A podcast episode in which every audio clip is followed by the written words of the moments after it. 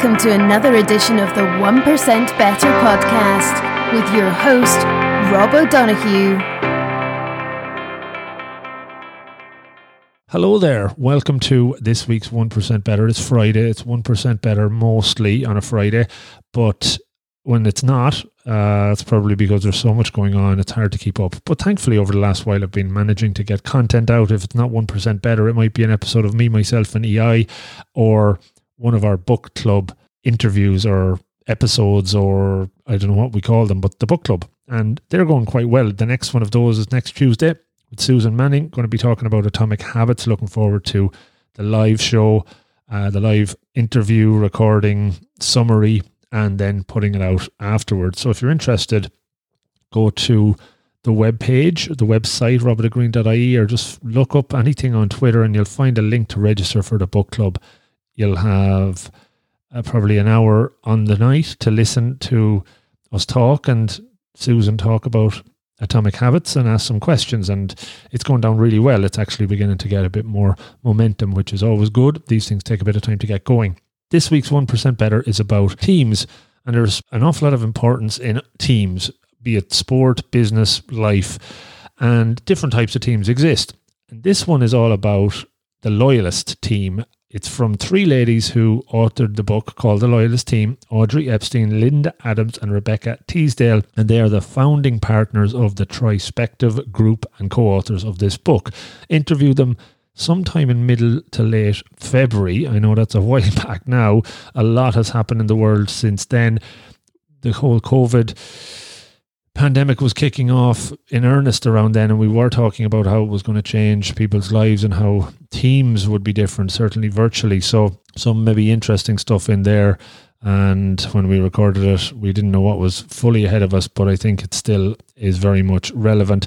The three ladies were brilliant to share their time, brilliant to share their journeys. We got a bit of background on all of them, insights, talking about leadership, the different types of teams, be it loyalist or a saboteur team is another type, and the tools and practices and exercises that they recommend can be very, very useful as you look at your own team, as you as a leader looks at your team, or within a team.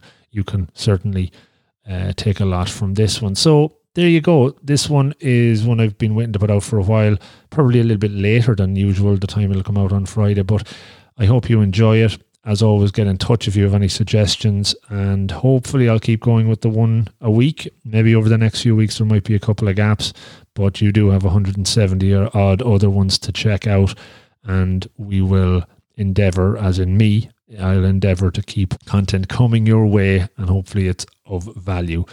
Thanks for everything. Thanks for your feedback. Thanks for getting in touch. And as always, thanks for listening. Enjoy and good luck.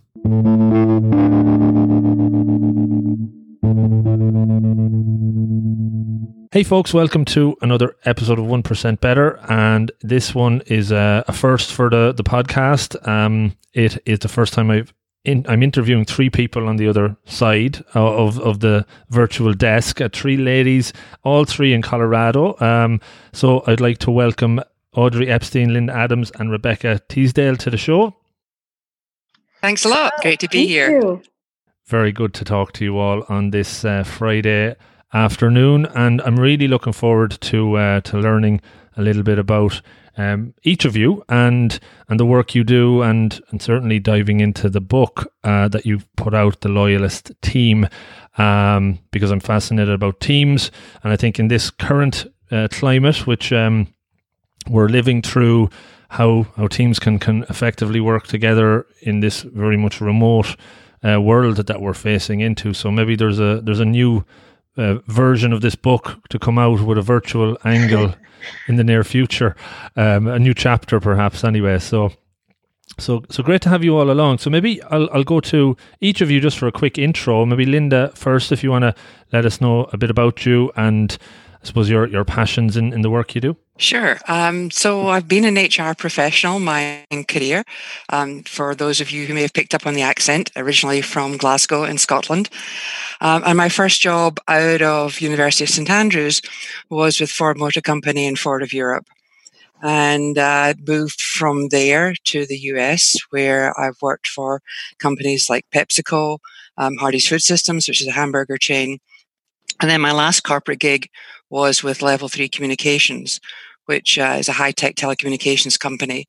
Um, in my time there, had an opportunity that was really very unique in that I joined the company as a startup. Um, now, certainly a $14 billion startup, so definitely unique in that regard, but had a chance to grow an HR function globally from the ground up. Um, and really just uh, so appreciative of that opportunity and an opportunity to see what it meant to build a leadership organization um, really um, from a few hundred people to several thousand all around the world.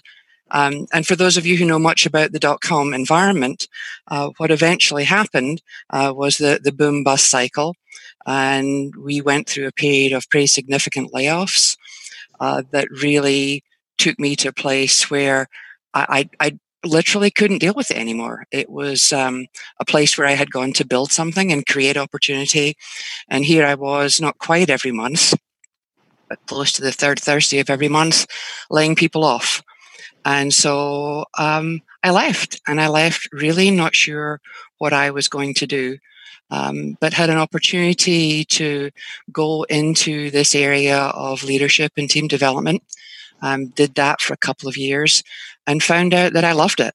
Um, it was for me everything about the positive aspects of HR and you know none of the none of the more negative pieces. I haven't laid anyone off in 14 years. I haven't looked at a 401k benefits plan in four years. Um, i haven't had to deal with unions in four years.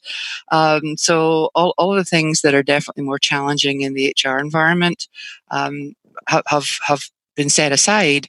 And it's now about helping leaders and teams and organizations really lean into their full potential. And 12 years ago, had the opportunity with my partners, Audrey and Rebecca, to found the Trispective Group. And I, I, get to do the work I love to do with people I absolutely love to do it with. So there's no better place for me to be than the work I'm doing right now. Very interesting. And just to pick up on the that laying off piece. I've had to do that in my career uh, as well. And I think when, I don't know, if, if you know your values and you know what, what, what I suppose motivates and drives you, and that probably never is, is somebody's value, but it's it's so soul destroying and draining that um, the only option in some instances is to is to walk away from that. I, I guess. Yeah, the, the the the one piece in all of that, um, and it was a long time. It's probably two and a half, three years that we were in this cycle.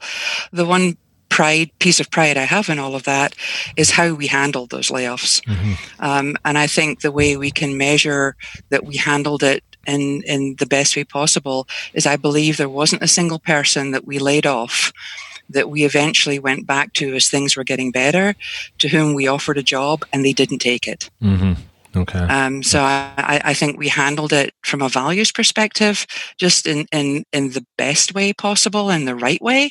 Um, but to your point, it was exhausting, and it was it was it was eating at my soul, and that was you know, what I just couldn't take anymore. Yeah, yeah, and it's it's just interesting when we talk about coaching. Do coaching a lot myself, and sometimes you talk to people coaches about running towards something or running away from something. And yeah. it, sometimes it's it's okay to do a bit of both or, or to run away you know? I think it's not oh I, I, I ran away. I, I left there not knowing what i was going to do yeah. i just knew i couldn't do that anymore. Okay very good. Can i add something to that? Absolutely. This is audrey. Yeah. Um, i i do think that sometimes uh, successful leaders fear giving up on something that they should give up on because it feels like failure. And everything within every part of their being, the fiber in their soul says, I can overcome this. And in coaching, I've had to hmm. coach a lot of leaders to say, Do you want to? Is this a situation that actually is positive for you? That is giving benefits? Do you really want to work for a boss who disrespects you long term just because you're not going to let him or her challenge you in that way or win? And I think that knowing what you're for versus what you're against, understanding your purpose and your values is so important in those situations. Mm-hmm. And the word want to is is key because you get either have to or want to or get to do something. And that's right. And sometimes, if you want to do it, you might want to do that a couple of times to learn how to deal with the emotions of it. But maybe when you kind of have to keep having to do it, it's where the draining probably comes in more. So, so, so Audrey, why don't you go into a little bit about yourself now that we've uh, sure heard from you? Great. Well, I started my career in the educational nonprofit world and then moved on to uh, corporate develop corporate world of uh, development. I've run um, leadership and team and, and, organizational development functions, and um, mainly in the high tech world. But I have always just been passionate about the human side of business or organizations. I believe in the power of people to go beyond their personal expectations or stories about their limitations. And I love working with folks to help them um, figure out like how, how can i be the best leader i can be how do i show up for others in a way that's going to um, compel them to be at their best um, how, how do I develop teams? That's all I've ever worked on in my entire career. I feel lucky almost every single day to um, be honored to get, you know, people let me into their lives. Um, they share their stories with me. Um, I get to work with these amazing teams who are just trying to figure out how do we take the collective potential and make it more. Um, it's pretty exciting. And today, um, it's so interesting how team tendencies are showing up. I'm sure we'll get into this later, but I feel like for folks who have really invested in building high trust relationships, like a set of norms for how we're, what our expectations are for each other, and respect, it's so useful right now when everyone's feeling isolated. And for teams that don't have that, it's just exacerbated. So um, I feel really grateful for all the good work I've gotten to do with teams and leaders prior to this crisis to invest in what's going to really make a difference now that we find ourselves in this mess. Very uh, interesting stuff there. And I'm picking up on a kind of a consistent theme between both of you so far that I might ask a question on when I hear from Rebecca. Um, Rebecca, do you want to give a quick intro as well? Sure. So before uh, our careers intersected 20 years ago in the, the high tech world that Linda was talking about, I had um, been in consulting. I was with Accenture and uh, other high tech companies. And, um, you know, my, my own journey was interesting because I, like so many of the clients I work with, I went through my earlier career days convinced that the most important thing for me was to, to be smart and to have the best ideas and to show how smart I was in my decisions. And that's what I kind of competed on to get ahead. And then as my own journey kind of evolved in those those pivotal days where we all worked together and I was all of a sudden in charge of leadership development at a development at a global organization, and I started working um, with other very, very bright young people who had been brought into this company in the high tech realm. Um, it gave me, you know, a, a six year opportunity to look at what really differentiated good leaders, where people struggled, what enabled people to drive engagement, et cetera. And then as we all left that corporate setting into our own consulting firm 12 years ago, I had this opportunity to really share these just, I guess, profound learnings that I had had about what matters from a leadership perspective. And now to have really found my true calling to where I can help people and help people really question their own stories, their own, uh, you know, challenges that keep them stuck from a leadership perspective. Um, I really wished I had had the benefit of coaching earlier in my career. Um, but now we're just all three in this wonderful situation where we get to do the work we love every day. Mm.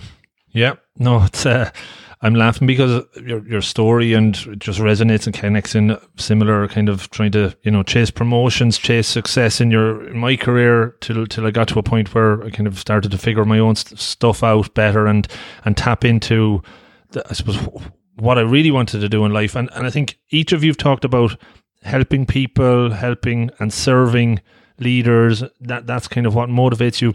Maybe each of you, where where does that come from? Have you reflected on that as a as a trait or something that that's deep inside of you and and what what the origins of that maybe interest or value is maybe maybe Rebecca first is does that where does that passion come from do you think for wanting to help people um, that that's such a good question. Um, of course the easy answer is we do lots and lots of personality assessments. We've done every version out there. And um, you know i am i guess hardwired in this way that i'm kind of naturally um, a helper. I've, um, I've always been very in tune with you know harmony and helping people and under seeing and sensing when people are struggling or when people are it's just that empathy piece that i have. Um, certainly there had to be an upbringing. Part of that um, my father was a clinical psychologist and my mom was a teacher. So i think some of that was just embedded in the dna not the literal but the kind of you know collective vibe of my family. Um, but I and I think I didn't know that th- that was really how I was wired earlier in my career, and it took my journey through my journey i've gotten to that piece of authentic understanding about who i am that i'm like oh wow this is what i'm supposed to do and um, you know to, to go back to jim collins when you can find this overlap between what you're kind of meant to do, what you love to do, and what you can make a living at is really an ideal place to find yourself in. Mm, very good. And and Audrey, similar background. What what's your? Uh... Yeah, I think different. Um, I I think I came to this view of helping others more through a political lens. I see education as a great like democratizing force in the world, and it's the only way that people can rise up. I think early in my life, I sort of had a, an angrier lens around politics where I was more shouting in the streets about injustice. And, um, you know, through maturity, I actually started to think, oh, reaching out and helping people to be their best selves, live their values, connect one on one, help people see that you can be a like a strong leader and not be um, I don't you know not put people down, um, push down their needs. Uh, really appeal to me. So I think I, I came to mine in a in a totally different way than Rebecca's. Mm. So were you doing? Was there a bit of activism in your earlier days when you were on the streets beating things down? Did you? there was. I had. I. I. I was definitely active when I was young and uh, was in a sit in in college. And I still, um, yeah, we don't have to get into politics no, no, here, no. but I still feel very, very strongly about my political views, especially right now in the United States. Sure. No, the reason I ask because the epi- I released a podcast today with a gentleman called Peter Kalmus, and he's a climate. Cli- he, he works for NASA. He's a climate change expert and he's a climate activist as well. So I was just picking up on the activism in him. Uh, you kind of just triggered it there. But uh, no, that's interesting. And just to, to finish that around, um, Lynn, did you your your story? Where does that fit in there? Yeah, it's it's um I'm I'm surprised by the question actually um because I don't think I've ever been asked that in That's all good. in all the years of interviews that I've done, um and I, I don't have a particularly deep answer. I'll go back to um between my my third and fourth years at uni, um uh, over that that uh, summer, my dad was a works manager, and they were closing down the factory that he ran in South Wales, and moving the operation up to Glenrothes in Scotland. And he didn't have anyone that he could work with in helping manage through that plant closure.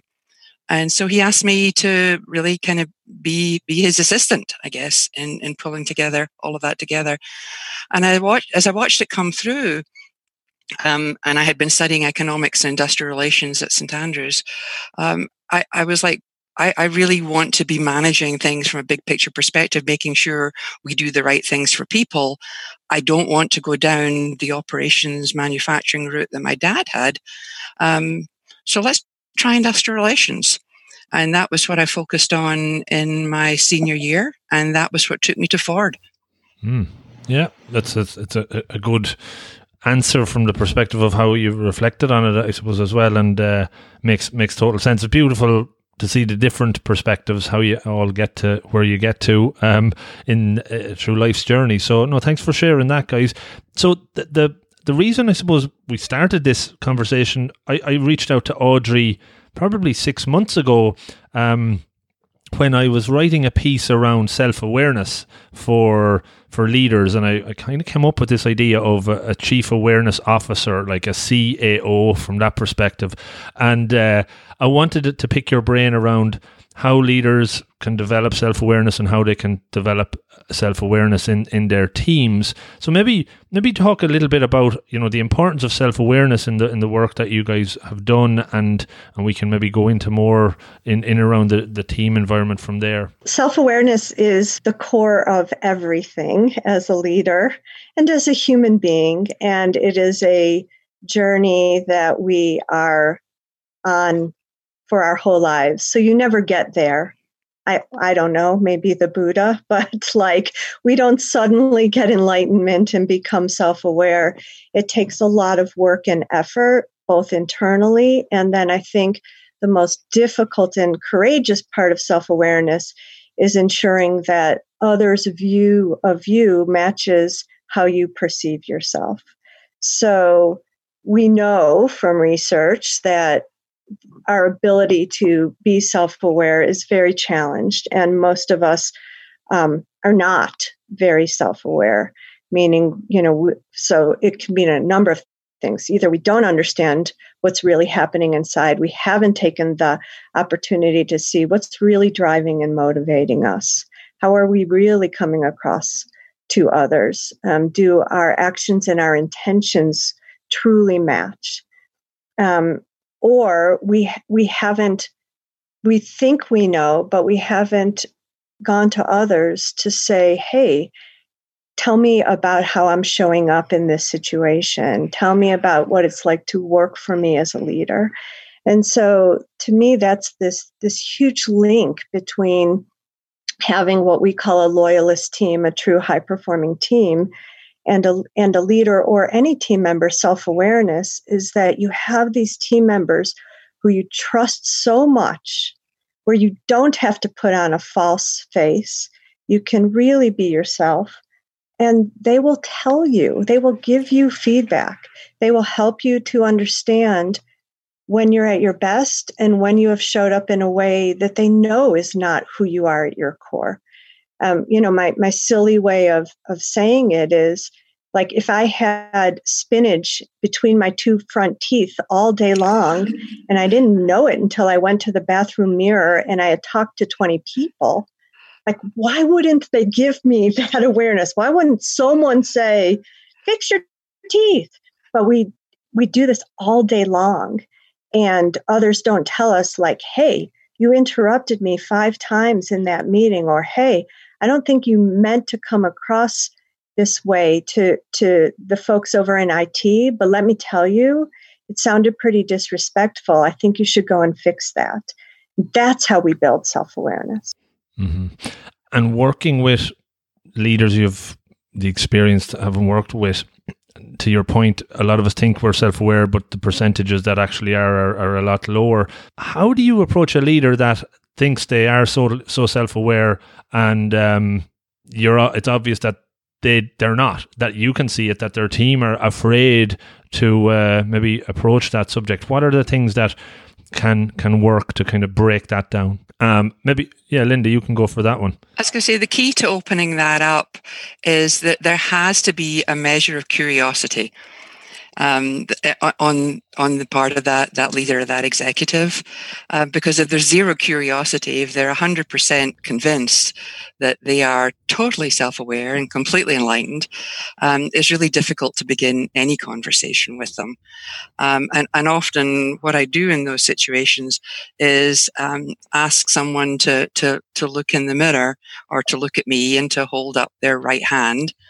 And as their mirror, I hold up the hand that would reflect. And what it shows is I'm holding up my left hand. and saying that's what um, that self reflection, that image you have of yourself is not the image other people have of you.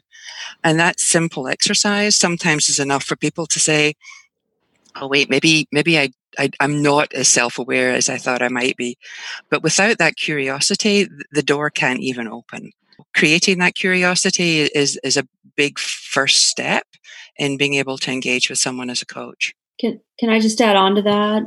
So, um, you know, just from a more tactical view, one we always always use data to bridge this gap, and um, it's very hard to argue with other people's perceptions. But when we get 360 data, or inter- we often do interviews with stakeholders of uh, a leader, to really get an honest and candid view of how this leader may be impacting someone.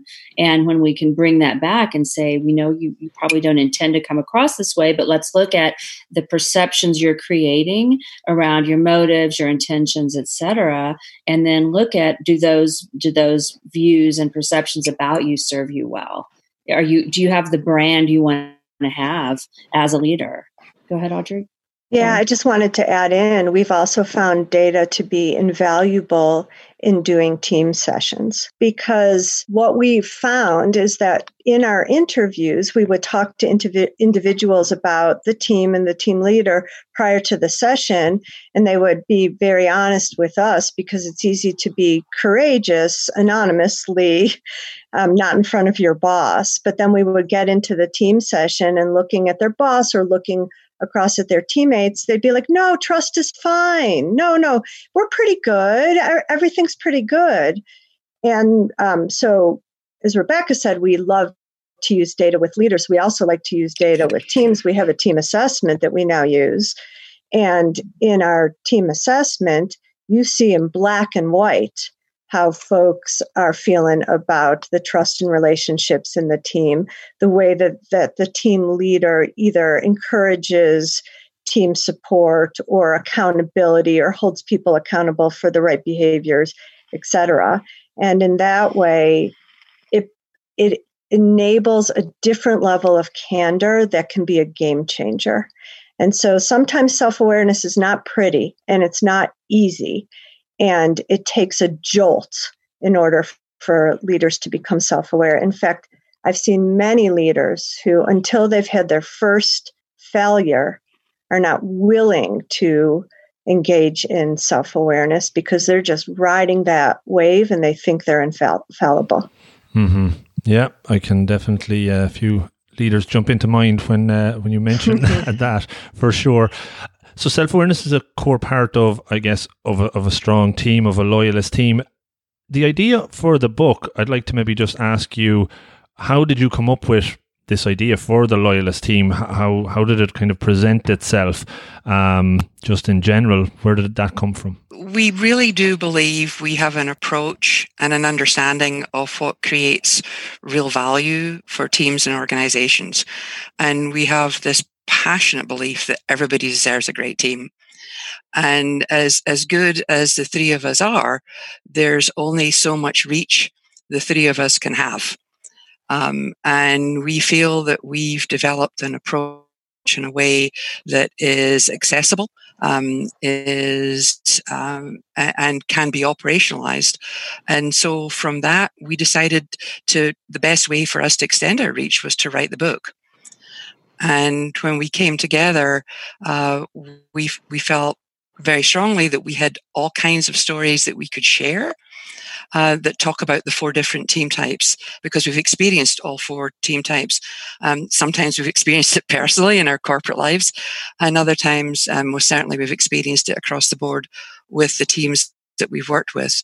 And, and we thought we could help provide that level of insight and self awareness through the book and expand our reach by getting the book out there. I was just going to say, and the way we developed the model itself is that um, in working with hundreds of teams within our corporate world, um, in once we formed our own company, we we wanted to give people a way to have a common language around the team types that they were experiencing. And recognized that um, we saw different levels of like teamwork and accountability and candor and um, results in teams. And so we played around with different versions of this model uh, with different titles. We had three different types of teams, we had four different types of teams. And then we started testing it. And so we uh, we developed this assessment. We tested hundreds upon hundreds of teams.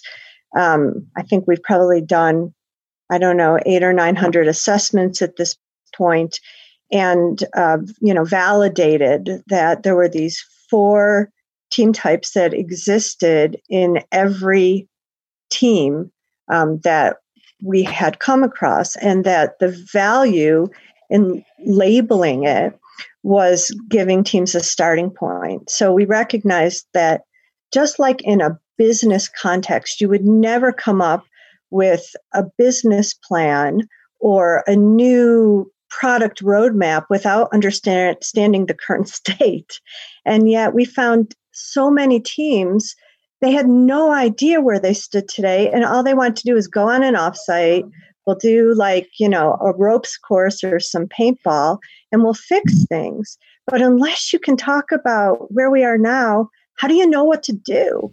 So that that's why we came up with a model. Mm-hmm when you started the group 14 years ago, your, your organization, uh, you probably weren't planning to write a book about teams 12 years later, right? So, how did the did that topic, that focus emerge over time? When did it kind of present? Was there like an aha moment when you all realized, wow, there's such obvious need to kind of hone in on teams here as opposed to you know leadership traits or, or, or whatever the other topics was i'm interested to see where that kind of came from the emergence of the idea yeah there there um there's been there had been so much focus on leadership up to that point through the 80s and 90s and what makes a good leader but a, a leader in a suboptimal team it, it only has so much potential and uh, effectiveness. And what we saw and what we really came to terms with in working with people is that the way people show up on a team impacts how other people perform.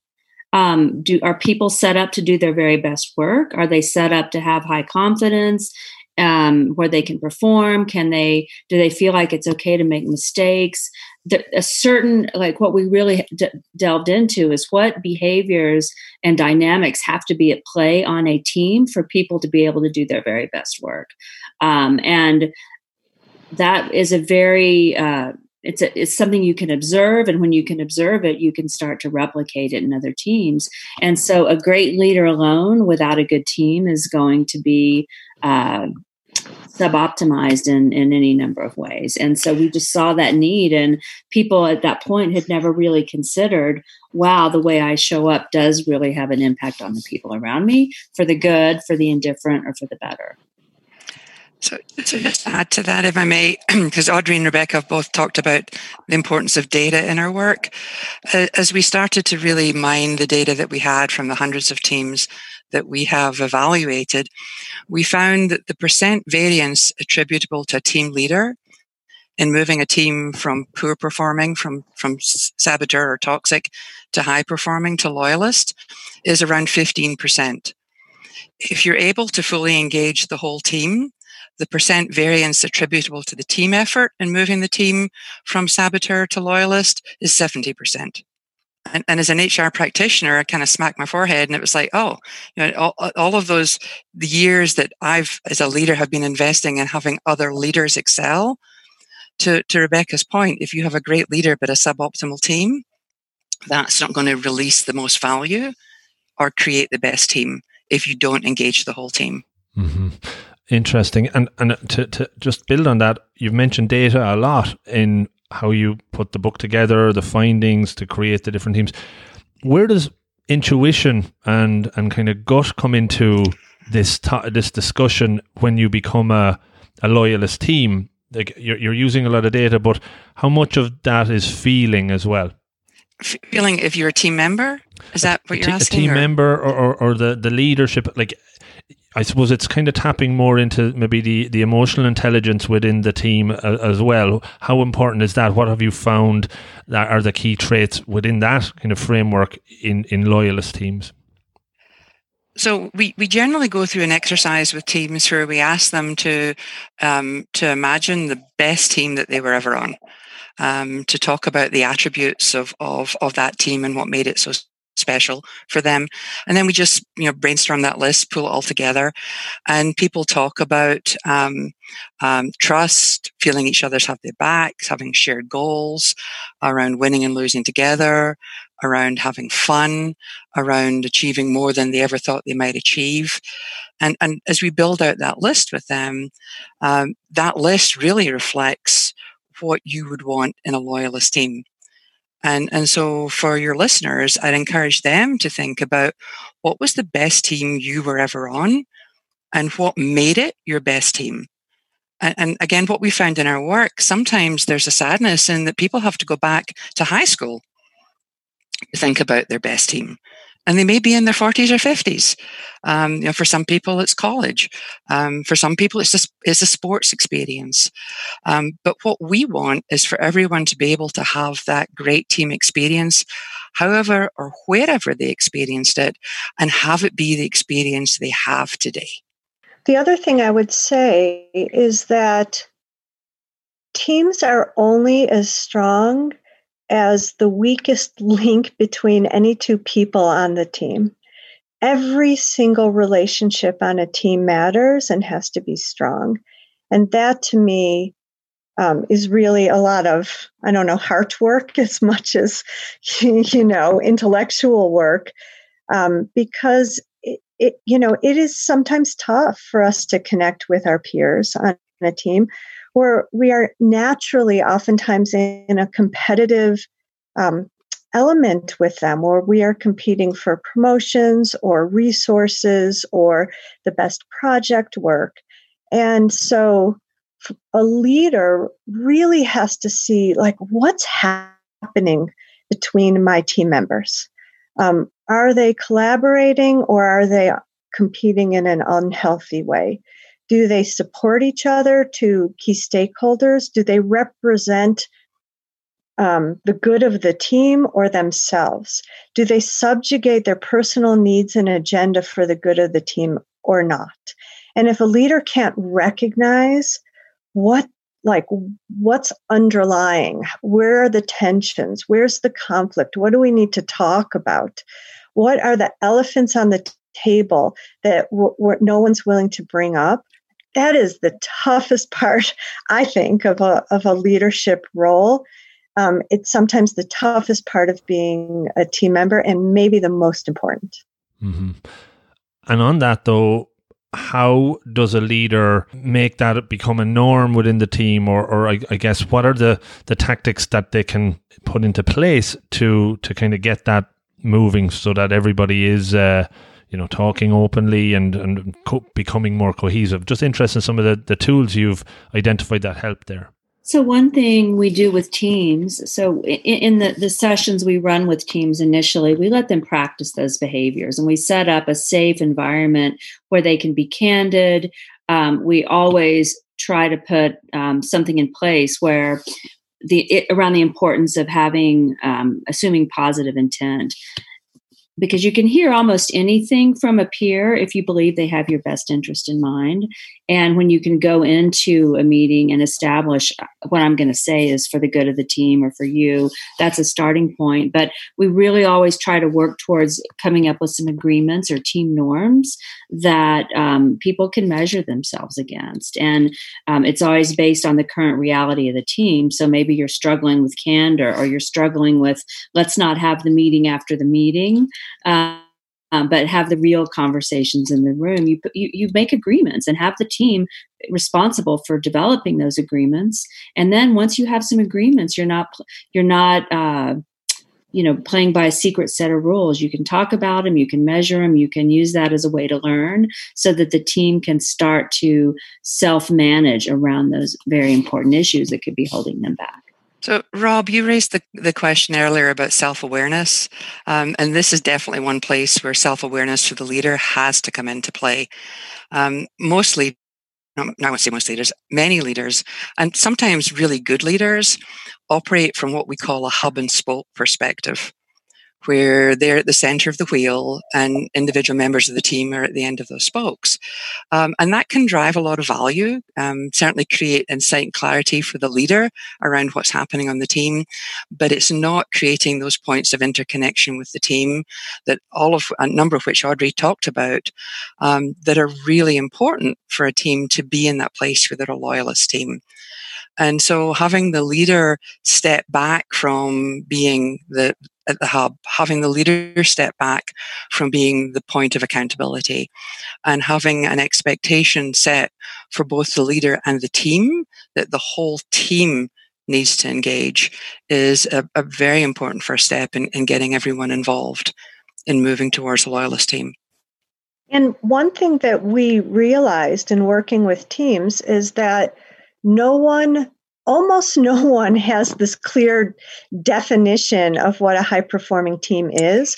What they have is their years and years of experience working on mediocre or poor teams. They bring that forward as their expectations.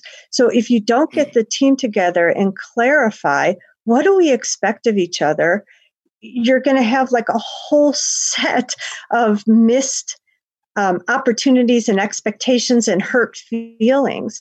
So, is it my responsibility to tell you if I think you're making the wrong move, or is it my responsibility to put my hands up and say, "Well, that's that's your area.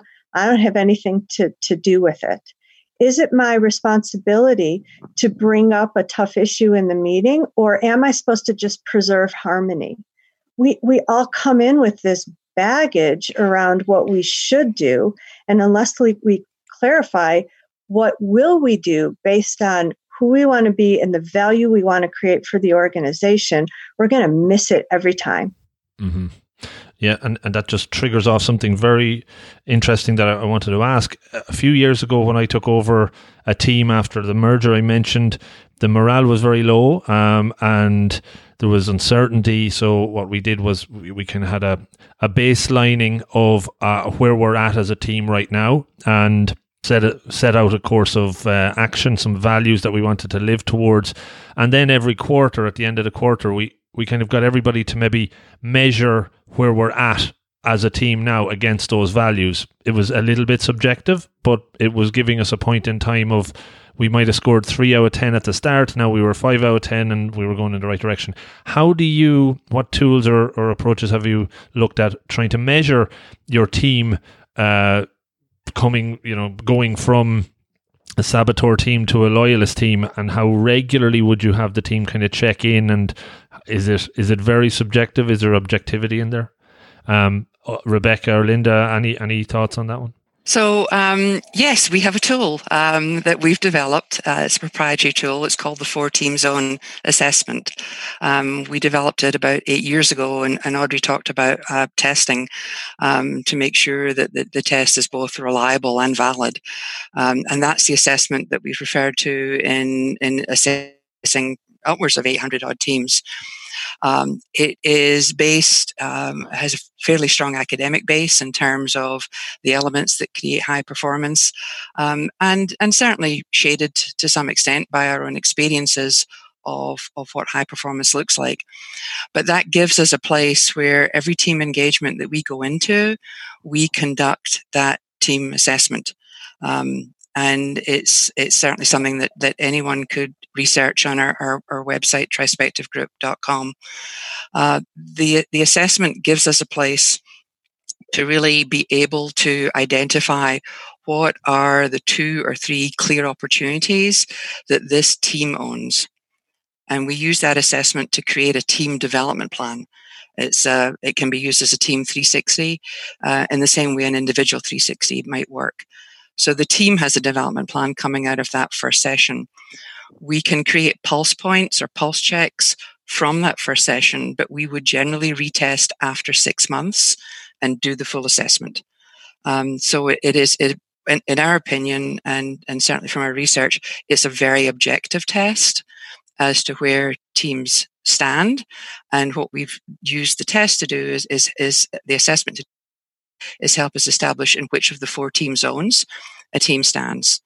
And we've been able to um, identify and, and, do work around a, a team that's coming in at the lowest level, at a saboteur or toxic level, with six months of intentional work and a clear roadmap they can move up to that situational loyalist or, or, or good, not great level um, in that six month period. Very good. Yeah, that was another question I was going to ask. What What is the time frame?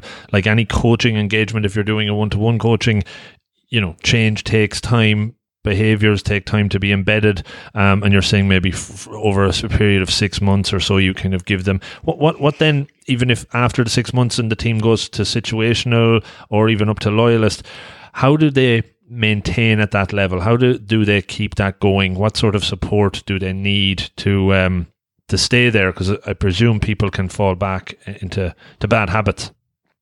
It, it, indeed, and if they if if where they get to is that situational loyalist or good not great team, that's a very tricky place to be because it takes just one significant change, either the loss of the team leader, a loss of a key player, a change in the market, and that team's going to slip slip back. Um, so it, it, it's the, the team journey is like a personal journey. There's always room for improvement and growth. And when things get to be in a place where you have that loyalist team, it is something you want to hold on to. And the challenge there is what is the opportunity for us to continue to stay at this level? Because teams don't stay together forever. There's going to be changes. Um, so consistently having those conversations about where do we need to improve, um, what work do we still need to do.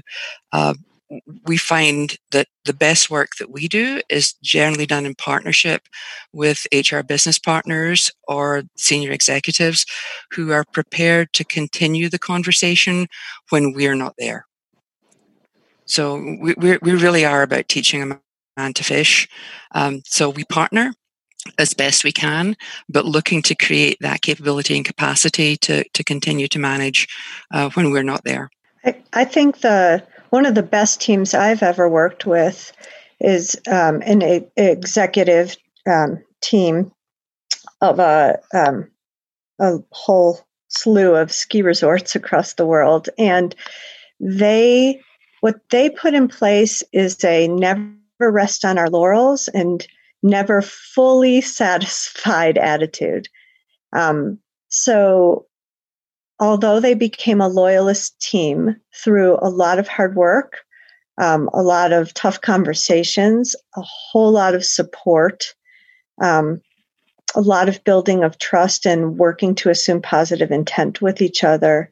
I, I would say it's maybe the only executive team that I've ever seen where truly they never talked bad about each other behind each other's back to anyone else in the company.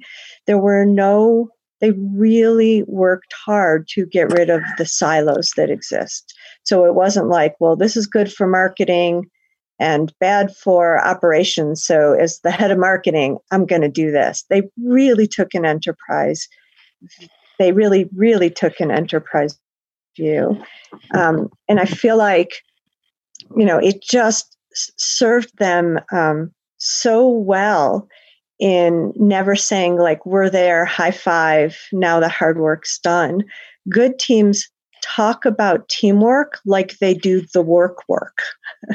They realize this is something we have to continue to focus on and preserve and that you know as as things in the world change as our competition changes as our employee base changes, we have to change and grow and flex as well.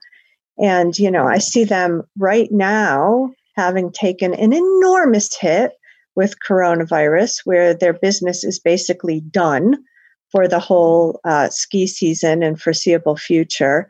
Um, you know, doing the right things, treating their employees well, working in the communities in the way that they should, um, because that you know that that's who they are did they make that an explicit rule for them to not talk behind each other's back, or is that something that was just un, unwritten that it just became something that was very important to them?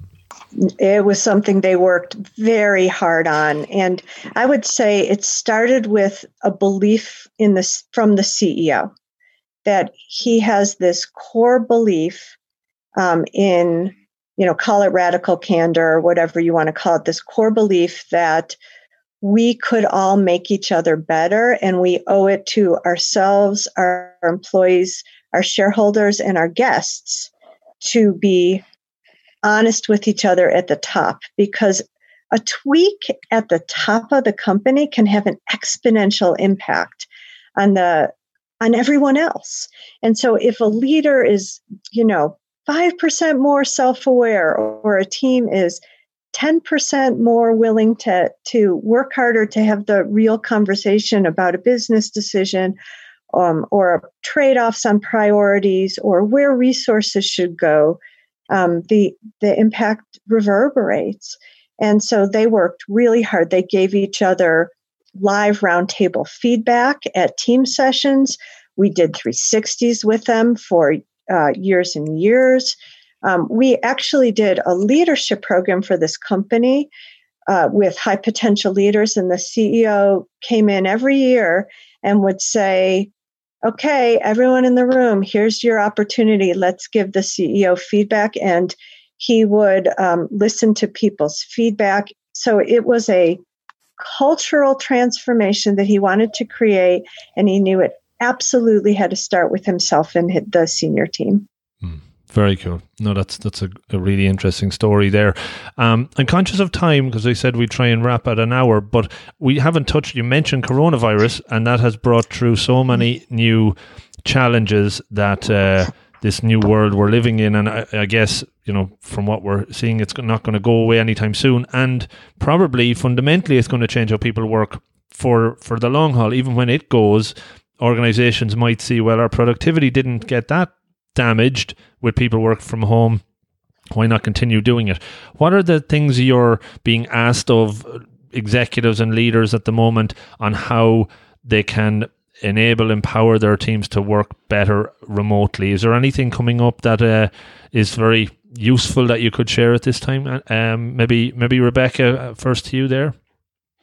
Um, we are the, the, challenges of working remotely on a team um, are compounding because it's so much harder when you don't have that you know face to face the human contact. You always have to start by developing trust and the relationship um, taking time to check in with people to uh, you know ensure that you're getting people's true feelings and concerns on the table um, trying extra hard to assume positive intent. And you know especially during times of fear and anxiety our, our stress related behaviors come out.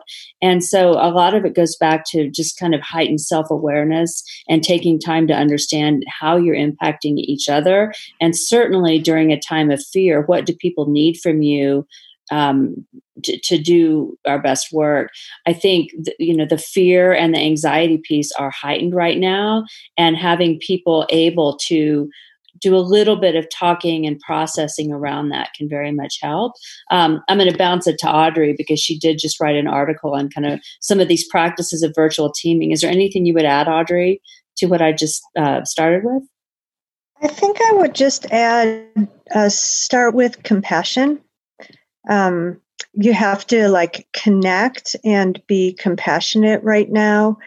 And um, I think if team leaders can remember that, it will gain them something in terms of how the team works together now and forever, in terms of loyalty to each other and to the um, team leader. I th- what I've been hearing a lot from team leaders is that team members are feeling anxious about missing out. Um, that you don't have those com- informal conversations that have happened around the office. And so they're nervous about people not including them. And so to me, um, over communicate, over communicate, over communicate, um, help people get engaged with each other. Make sure that if you're a team leader, you're asking, hey, have you included so and so in this conversation? Um, as a leader, I, I think more frequent, shorter communication is really important right now, whether it's like a daily check in of just how are you and what's on our plates for today, and does everyone have everything we need? Um, or you know at least a couple times a, a week certainly seeing people on video is enormously more useful than um, phone conversations. Um, and i've seen many leaders who you know whether it's virtual happy hours um, i have a team leader who's doing a contest with her team every week like this week's was, you know, the best working from home meme. Um, you know, there's lots of ways to uh, try to engage people right now. But as Rebecca said, assume positive intent, assume everyone little bit or a lot stressed. You don't forget about their personal lives. I was talking to a team leader who one of her, her team members has three little kids at home under five and a wife who's a nurse. Now, you you you better start and, they were calling her their work environment was the closet. That's the only space they could find for a little bit of privacy. If you don't have compassion as a leader right now for that situation, no one asked for this. They're not being mm-hmm. lazy. They're not trying to shirk responsibilities. We can only do what we can do right now. Linda, have you anything to add to that? Um, so, and it is an ad. This is not um, uh, in place of or to start with, but I, I, do think there's a pragmatic element that if we add to the things that Audrey and Rebecca have said, um, and it, it's around if if you have operating norms as a team right now, do they which of those still apply in a remote environment? If you don't have operating norms right now, you really should think about putting together a set of how are we going to engage with each other? What are the rules of engagement in this remote environment? Because I, I find that um, unexpressed expectations that are violated are, are, are usually the breaking point in any relationship. And the cue there is their unexpressed expectations. So I would encourage leaders to work with their teams in what are those expectations? Are we going to have, to Audrey's point, are we going to have a daily check-in um, and have that be separate from business as usual? Um, just what are, um, if we're, we're talking about a remote team that may be in different parts of the country, um, and we've never talked before, even different parts of the world, and we've never talked before about honoring time zones, is now the time to talk about it. So, I, c- compassion first and foremost. Um, it has to be there, and and once you you you deal with this from a human perspective, what are some of the real pragmatic challenges we have working remotely? Let's put some guidelines around those, and and then people you know don't drive off don't drive off the road, mm-hmm. and get in the ditch. very very good to to kind of end it on. But I have one final question to to wrap up. Are you a loyalist team? Would you consider yourself a loyalist team? and if, uh, what are the maybe what is the one thing you have to collectively work on most to, to remain a loyalist team? Maybe uh, might be a good way to, to kind of end it.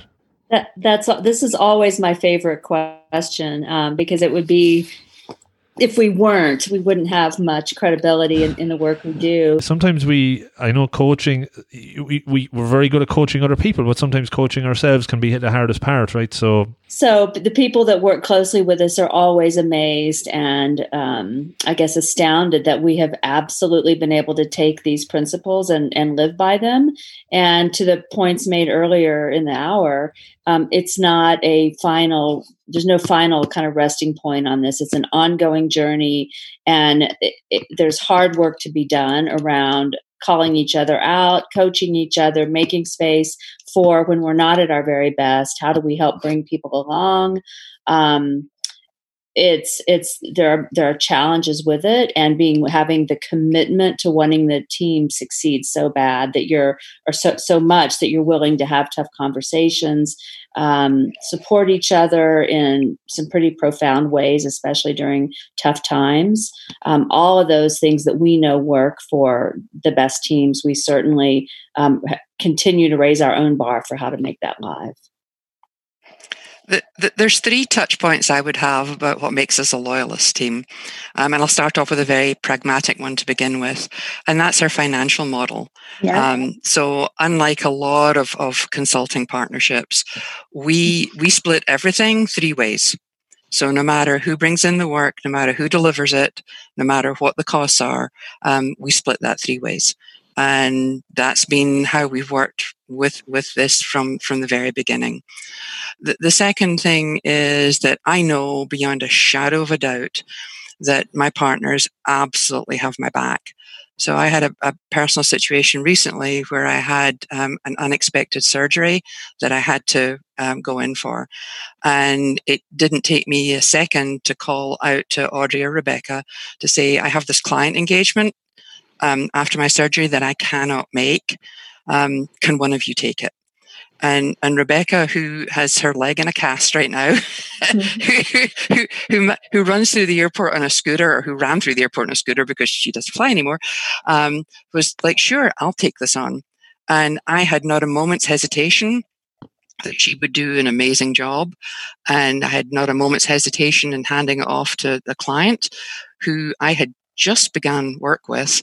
And I got a call back from the client later telling me just what an incredible job Rebecca did. So I, I know that they always have my back, um, and I have no hesitation in, in reaching out to them. And then the part I don't like, but is really real, is when I get the phone call. Um, and I will say that it's the phone call from Audrey more than Rebecca that gets my heart going, where Audrey is like, Linda, um, I have some feedback for you. I'm like, oh, jeez. but um, it, it is always there. And I know that the intent is for me to shine and me to be my best self and me to bring forward my best work. Um, and we do that with each other. Um, we, we do that with each other whenever the opportunity presents itself. Great shining examples there. Brilliant. Thanks for, for sharing that. Linda, Audrey, do, do you want to say anything to, to wrap it? I I don't think I have anything else to, to add to that. I just um, maybe it goes back to your intuitive question, but I like I know in my heart that we have unconditional trust. What what they give to me is not conditioned by um, anything that I do or don't do over the course of the day. And it really is built on this um, belief that they have um, that they owe it to me and to us to make me better. And um, it is, I, there is, I wouldn't give it up for like the best corporate job in the whole world. I, I could never imagine a better working situation than getting to work for 12 years as part of a loyalist team. Brilliant. That's a, a, ringing endorsement, Audrey. Thanks for sharing that. So, Audrey Epstein, Linda Adams, Rebecca Teasdale, thanks so much for sharing your your journey as well as the thoughts about the book, The Loyalist Team, which uh, maybe let us know how folks can get the book and just give a call out to your uh, website, how people can get in touch.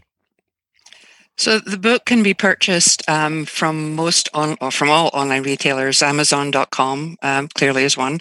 Um, I would suggest, and we've had an issue with the site recently where it shows up as one book available.